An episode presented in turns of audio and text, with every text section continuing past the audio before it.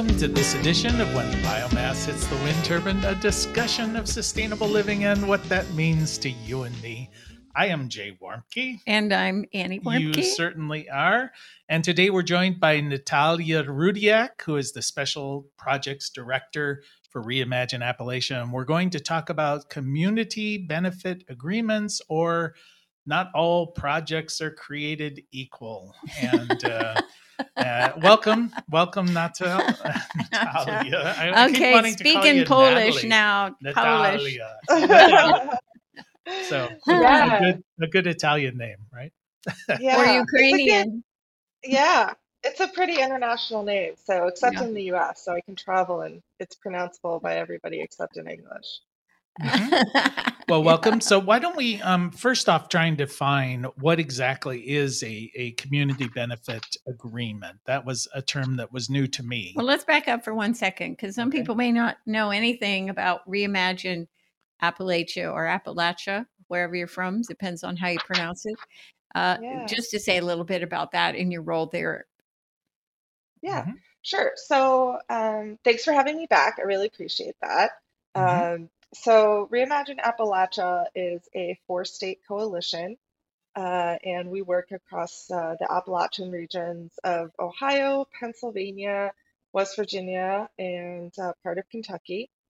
And we, like I said, are a coalition. So, we have over 100 uh, organizations that are a part of us. And what sets us apart and makes us unique is that um, we have a lot of groups under the umbrella that may not traditionally speak to one another so, labor unions, um, climate activists, environmental groups, racial justice organizations, um, manufacturing uh, businesses, um, lot, uh, even even those groups have associations and networks. And so, we also have over 100 local elected officials and faith-based leaders uh, who all came together out of a recognition that the current direction of the economy was not working for most Appalachians um, and that we needed to build a sustainable economy um, that works for us, that works for workers and the environment and communities. And so um, we were really big advocates for the two infrastructure bills that recently passed. Um, in November of 2021, we saw the bipartisan infrastructure law. And in August of 2022, we saw the Inflation Reduction Act, all with billions um, dare I say, over a trillion dollars in infrastructure money, everything from traditional public works projects like roads and bridges to really innovative stuff, uh, including clean manufacturing, huge environmental justice, pollution reduction grants, you name it. Um, it's it's probably in there. So um, we are really excited to see tons of our priorities in there, um, including uh, cleaning up abandoned mine lands, and again, a lot more on manufacturing and job creation. So now we're into the process of quote unquote winning the win, right? So we won a lot of money, but guess what? That money is spread all across the United States of America. And so now our job, I would say our collective job, um, for those of us who are interested in these issues and uh, live in this region, um, and even if you're not, even if you live in another place, but you're from here, or you're actually concerned about Appalachia as an influence uh, and a model for the entire rest of the country or world, um, please join us. Um, and so we're trying to get money in our communities so we can make sure that um, displaced fossil fuel workers and people and people excluded from the traditional economy um, including women and um, BIPOC people, um, Black, Indigenous people of color, um, and uh, you know we all have a shot at uh, making it. And our region is particularly um, impacted because we have been relying on coal, and we are relying in many ways on the fossil fuel economy, and that's just simply not sustainable. Um, and so, yeah, we're here to win the win.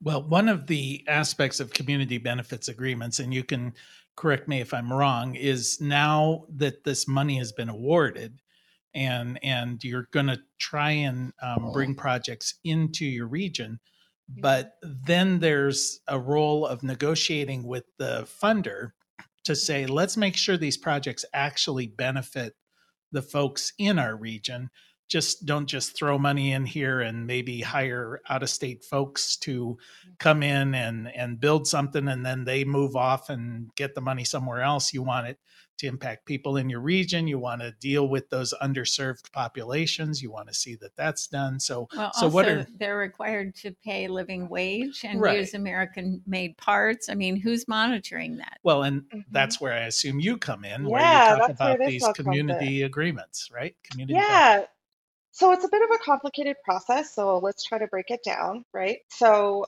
in right now, there's like I said, billions of dollars uh, that are slowly grant opportunities that are being slowly released um, from the federal government, and that's across different uh, departments and bureaus. So the Department of Labor has different grants, the Environmental Protection Agency has different grants, um, Department of Interior has different grants, and so we're trying to connect um, local elected officials, local governments, again, labor unions. We're trying to connect everyone in Appalachia to these grant opportunities, to the to the ones that we really think are going to make a difference, um, and hope that a we have the capacity to apply for some of this funding, and that when it comes through, um, that uh, we, again, as you said, make sure that this funding really helps communities. And what we're really looking for um, and what community benefit agreements are is that they're a negotiated agreement um, from a community, from a, the public, uh, in exchange for support for a private investment. Um, and let me also add here something that's very interesting is that the Department of Labor, or sorry, Department of Energy, US Department of Energy, for all of their, well, for certain funding streams, for certain grant funding streams, they're actually requiring that a community benefit agreement plan is included as part of the application process. So they're scoring grant applications at least 20 points for the quality of a community benefit plan. So here's an example. Um, there was actually um, uh, an example of an electric vehicle uh, manufacturer um, that was produced. This is actually a multi-state agreement, um, and there were just a lot of a lot of negotiation with this private entity. They were going to build um, factories uh, to produce these uh, vehicles. Um, and after a really long time in negotiation, um, they came up with a number of priorities. So, for example, well, this is now a legal agreement that 45% of new hires for these factories must come from historically disadvantaged groups that have had limited access to this kind of manufacturing. So, that includes veterans, that includes women, that includes Black people in the region, um, and that so that's one type of thing that you can include in a, a community benefits agreement. Another one is that they must include pre-apprenticeship pathways to become apprentices on the job for certain labor unions. So they can actually, it's not just a job that you have for a few months and barely make minimum wage, that you are actually on a path to build a permanent career within this sector. Um, so that was one other requirement. Um, and that was just one example. I believe this was a New Flyer. New Flyer was the was the name of the private company.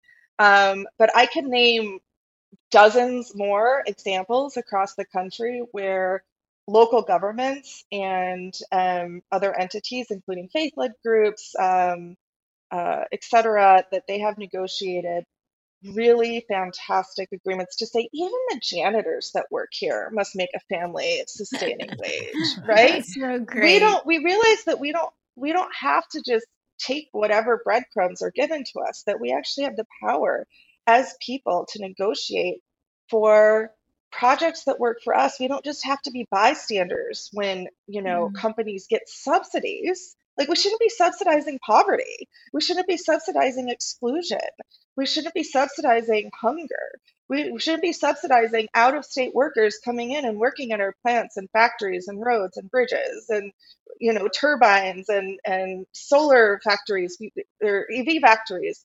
Um, we need to make them work for us. So, well, yeah. how how does that process work? Because you know you're you're saying that your organization represents about a hundred or more organizations and businesses, it would seem they all have competing you know goals and competing uh, um, constituencies that they're trying to promote or and some of these may be across purposes.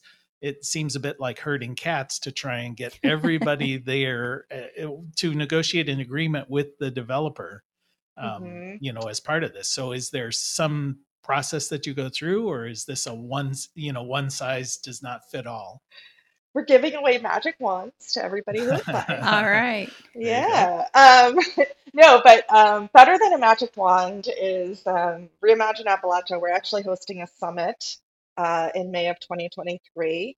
Um, if you want to go to reimagineappalachia.org, uh, check out our events page. It may be on the front page at this point, but it's May 23rd and May 25th. Um, even if you're not from Appalachia, you're more than welcome to, to join us, but it's focused on Appalachia. We're hosting it with Fair Shake Legal Environmental Services. Um, uh, they are a, a, legal practice that is helping create legal frameworks for these things.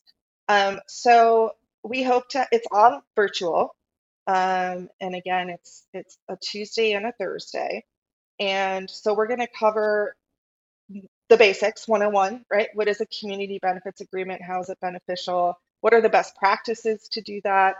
Um, and we're going to get into it, right? Like we're going to get into the fact that this is this is hard, and it's not everybody singing around automatically and saying kumbaya, right? But it's possible because it's already happened in many places. And again, we have to look at best practices. And I always say we need to create our own best practices, right? Like mm-hmm. we want to make Appalachia a model for the rest of the country and say we're just not going to sit back and take it anymore like what's given to us. We're going to negotiate on our own because we have the resources. We have the resources yep. in terms of our people and in terms of the land. Um, so we understand, and I'm just going to be blunt, right? Like we understand that um, uh, many Black people have been excluded for generations from labor unions. Um, and that um, you know many women may not feel comfortable in the trades um, for many yeah. reasons. We can go into yeah. that later. Um, but um, we want to change that, right? And it's not going to change unless we have a conversation. Um, so we want to make sure that we really focus on as each we could say village or cluster of villages or county or town or you know city leader um, thinks about taking the lead on this how do we make sure local groups who have not been traditionally included are at the table? Um, and how do we just sit down and roll up our sleeves and, and be real? Um, because we i think we all have a mutual interest. I don't care what side of the political spectrum you are. I think we all have an interest in making sure that are that we're protecting the health, safety, and welfare of the of our neighbors and of the people we may represent, whether that's being a coach of a little league or being on the you know parent teacher association. We want everybody at the table, um, and we think it's just really really exciting. So the first day is going to be a little bit about 101, and then the second day is actually we're going to have breakout groups. Right, we're going to have breakout groups with diverse groups of people, and talk about what kind of elements can be included in the in a CBA, kind of like a menu of options um, of just examples, right, to get people thinking and to get these diverse breakout groups start talking about start talking about these issues. So it's going to be a little bit of a blend of. Um, oh, on the first day, we're also going to talk about conflict resolution, very real conflict resolution. Um, because here's the thing like if we don't get our act together as communities, we're going to be railroaded. Um, oh gosh, that was a terrible thing to say in wake of what's happening, but you know, like no, but it's, it's, true. It's true. It's true. So let me let me ask the question because when you brought up about the conflict resolution, I was just trying to imagine how in where I live, Muskingum County, how it would even be possible mm. to create I can't even imagine what the first step would be because let's say we mm-hmm. said, let's go to the county commission and then they'd be, well, we got a port authority. We don't have a port, but we got a port authority. You know, we have all these people that have historically, their families have controlled the money and how it was mm-hmm. spent. And in our end of the county, they didn't spend it there. And so I'm just trying to imagine how would I begin? How would I mm-hmm. even begin to make this uh, sort of happen? I know you got to have well a, before a break, before you begin before you begin on this and answer that question. Um, you are listening to when the biomass hits the wind turbine with Jay and Annie Warmke, reminding you it is indeed the end of the world as we know it. Thank God. Thank God. So I think Annie brings up an interesting point because I know, you know, in any kind of oppressed or repressed community um, you know they're all like crabs in a bucket trying to keep the other one from from climbing out and and so you get these folks who were traditionally you know the the big fish in a small pond and they're going to tell us how this is done you know so so yeah now resolve that conflict for us right now. All right. Yeah no um i understand i should say that i am a former city council member in the city of Pittsburgh. I'm a two term, eight year city council member.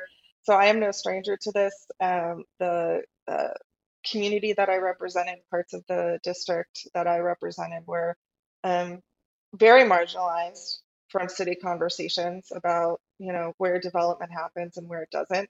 It did not happen in my district, uh, and um, my many of my communities were actively harmed like actively harmed mm-hmm. um, by racism and discrimination. And so we have to acknowledge that. Um, and I get it. Um, I get I get the frustration like and on a like internal visceral level. Um, and again, there's no magic answer, but what I would suggest and what we're really excited about is just to get as many people as to this summit as possible. I know that sounds like maybe kind of uh, like advertising, but I'm not. We're not selling anything except you know like making a difference in your community. possibilities. Possibilities. Yeah. You're selling yeah. possibilities, which we have had a very limited menu of in this yeah. part of the world.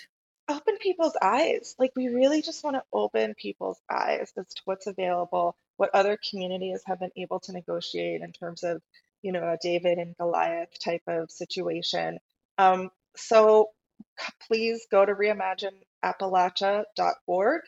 Um, check out our events page. Let me see. Um, I believe it is under Join Us. If you go to the Join Us tab under yeah, events, we have some. We have a bunch of links that we'll drop in, yeah, so people can great. find all these different things that you're talking about.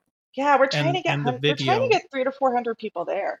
You know, like let's just come in, come all. Let's be inspired by each other. Mm-hmm. So you had mentioned some of the things that you would like to mandate, some of the inclusiveness um, mm-hmm. that's there. Um, is there anything specific that you want to uh, that typically within these kind of agreements you prohibit? You know, there's mm. there's things you want happening, there are things you want to avoid, I guess, and then I'd mm-hmm. I'd also look at how would you enforce these these um, mm. um, mandates and and you know what kind of accountability is there for the developer uh, mm-hmm. when they're when they're doing this those are all parts of your agreement i'm sure but uh, yes. different aspects of it those those are excellent excellent questions and i'm going to be honest you know something that both our uh, environmental partners and our labor union partners um, have ex, you know expressed concern about that too, right? So one of them prohibiting, for example, um, certain types of pollution. I know that's very vague, but it really depends on the circumstances. Um, for example, even um, limiting limiting traffic patterns. You know, changing the way a project is is developed, like literally on the ground. You know, how is this going to look like? Where is it going to be? Um, uh, so that that could be that could be part of it. Um, and certainly um, that's why we actually ha- are partnering with Fair Shake Environmental Legal Services. It's because we want to make sure that this happens within a legal framework um, and that we have some capacity on our end to help communities that may be struggling with enforcement. And so um, that is a step by step process. Um, but again, we hope to have some legal resources for that. We will see. Well, you're bringing labor unions, environmentalists, and lawyers all into the same room. So, what could possibly go, wrong? wrong? Everything's going to be fine. No, how exciting is that? That's yeah. right. Well, I don't like a fight. It's ugly. But um, the the thing I was thinking about is there are so many issues as as a woman and as a mother and a grandmother thinking about you know if you're coming into my community and you want to set up a, a big factory uh, I would be advocating for childcare on site. I would be advocating for uh, school buses that drop kids off at where I work. Um, I'd mm-hmm. be advocating for health care for the women that would be working in that place specific to women and not just any old thing that's thrown out there. Um, mm-hmm. transportation, you know, a lot of women are held back, particularly in Appalachia, because they don't have reliable or can afford reliable transportation and so where's where's the transport going to come from you know i just think there are so many incredible issues and i knew immediately when i saw the reduction act and how it applied to um, to renewable energy and when they were talking about paying a living wage and using american parts and i said who's doing this this is not the conventional group or person lobbying and so I think the work you're doing is really exciting, but I just don't know how we make it happen. Like you say, the win win, because winning the win, winning the win, or win win. It, it, the, the thing is, I just have spent too many years of my life in social justice looking at what has to be torn apart and absolutely destroyed before we can put something in its place. I do believe we're in a place to do that right now because we have so many things that have fallen apart, but we got to hurry up and get those things in the hole that's created before the big boys come along and fill it up with the same old crap. Well, I understand that uh, um, Reimagining Appalachia is um, also working in the program that's near and dear to your heart about bringing women into the workforce, bringing women into the trades. And this is part of perhaps the negotiated settlement, but it's also outside of that that realm as well. So so what are you guys working on there to um, that that focuses on women within Appalachia? Appalachia. Yeah, that's a really good question. Um, so um, March is uh, Women's History Month, um, but of course we want to bring women out of history into into modern times. Yeah. Um, sure. So that includes um, getting getting more women into the trade. So um, we uh, we are really trying to promote um, apprenticeship opportunities for women. Um, uh, we have so many leaders in our coalition who are women, um, including, you know, like let's be honest, like when you think of farmers and you think of laborers and you think of bricklayers and you think of operating engineers, the people who uh, control cranes and you think of farmers, who comes to your mind? It's probably an image of a man. And we need to change that. We truly need to change that. Um, and, you know, if I would say if, if there are any, I don't know how many teenage girls may be listening to this or parents of young girls, um, you know, we're trying to really spread the word about careers in the trades, um, that this is work that women can absolutely do. They need to hear that they can do. They need to see other tradeswomen doing this and other farmers doing this, um, other women in agriculture uh, doing this. Um, and so we're really trying to promote that through our coalition, um, that that women can support their families and and build the life that they seek. Um, if if if they call their like seriously like call their local labor hall and say hey what are your programs what are your apprenticeship programs mm-hmm. how do i get in there um, and you know uh, there are other organizations that do this let's see if i can find one of well our... let me tell you while you're looking yeah. i want to give a shout out to a group that i work closely with and uh, called women food and agriculture network and they're actually mm-hmm. out of iowa but we've been bringing them to ohio to appalachia uh, for the last couple years, and um, they have a mentoring program called Harvesting uh, Our Pro- um, Hope. It's called HOP, HOP, HOP. And anyway, it doesn't matter. It's a mentor- mentoring program, and they pay people, women, to be mentors, women who are managing or own a farm, and then they pay the mentee, they call it, uh, over a period of it's like could be six to eight weeks, and so everybody gets paid, not every hour you're working, but it, it's a token that says what you're providing is valuable. And the statistics show what happens when someone has a mentor or has the opportunity to be an apprentice. It's a game changer for that person, and particularly for women because we don't have that in our everyday life. We don't even watch films that show us how those things happen, but they're not available. So I think it's really valuable if you're interested in being mentored or you want to offer an apprenticeship. I, I think we're obligated to step up to the plate and make a place where we can do that if we're business owners and say, all right, we're doing well. What else could we do a little more by mentoring or offering apprenticeship? It's a, it's a sermon I give quite often because I just see in our own business that the outcome is unbelievable. It's always winning. Mm-hmm. mm-hmm. Yeah, we need just more examples of, of successful people doing the thing. Yeah. Um, and I'm just going to give a shout out. Um, one of the groups that we work with is called Trades Futures. Um, and so their website is trades, trade tradesfutures.org, tradesfutures.org. Um, and they actually have a map on their website. If you go to About and go to the apprenticeship map, and they have maps of all the apprenticeship opportunities throughout the U.S. Wow, um, that's yeah, great. yeah. So we really encourage folks to take a look at that. Um, because well, Natalia, in yeah. about in the last minute that we have, um, why don't you just let us know what else is going on that you want to get in in the last sixty seconds? Oh, 60 seconds. Um, I work also really closely with an amazing group of faith leaders, uh, multi faith leaders. And we're actually, uh, you had asked about how do we get above the dis- divisiveness um, within some of these oper- within some of these groups or a- across some of these groups and we really believe that faith leaders can be integral to that conversation um, and rise above the dismissiveness and dis- divisiveness and be kind of moral authorities in this space so um, please, uh, if you're a person of faith or a leader of faith or want to invite your pastor or, or colleague, please join us at this summit. We welcome you.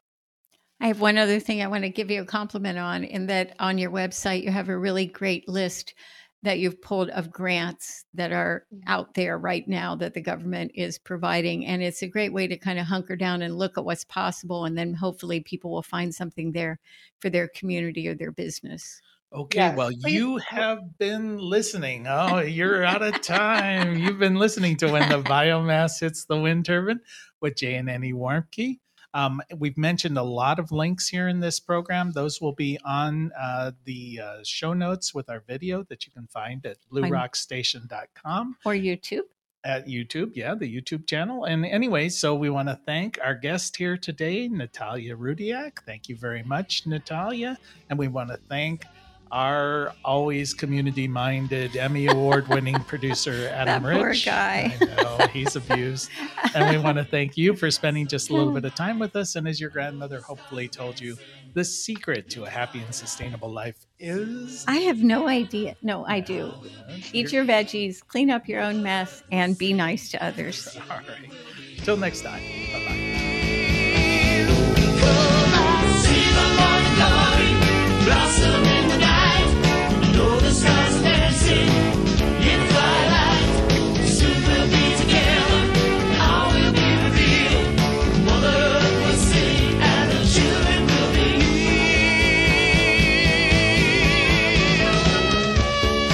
You can find more information on living sustainably in our unsustainable world at bluerockstation.com.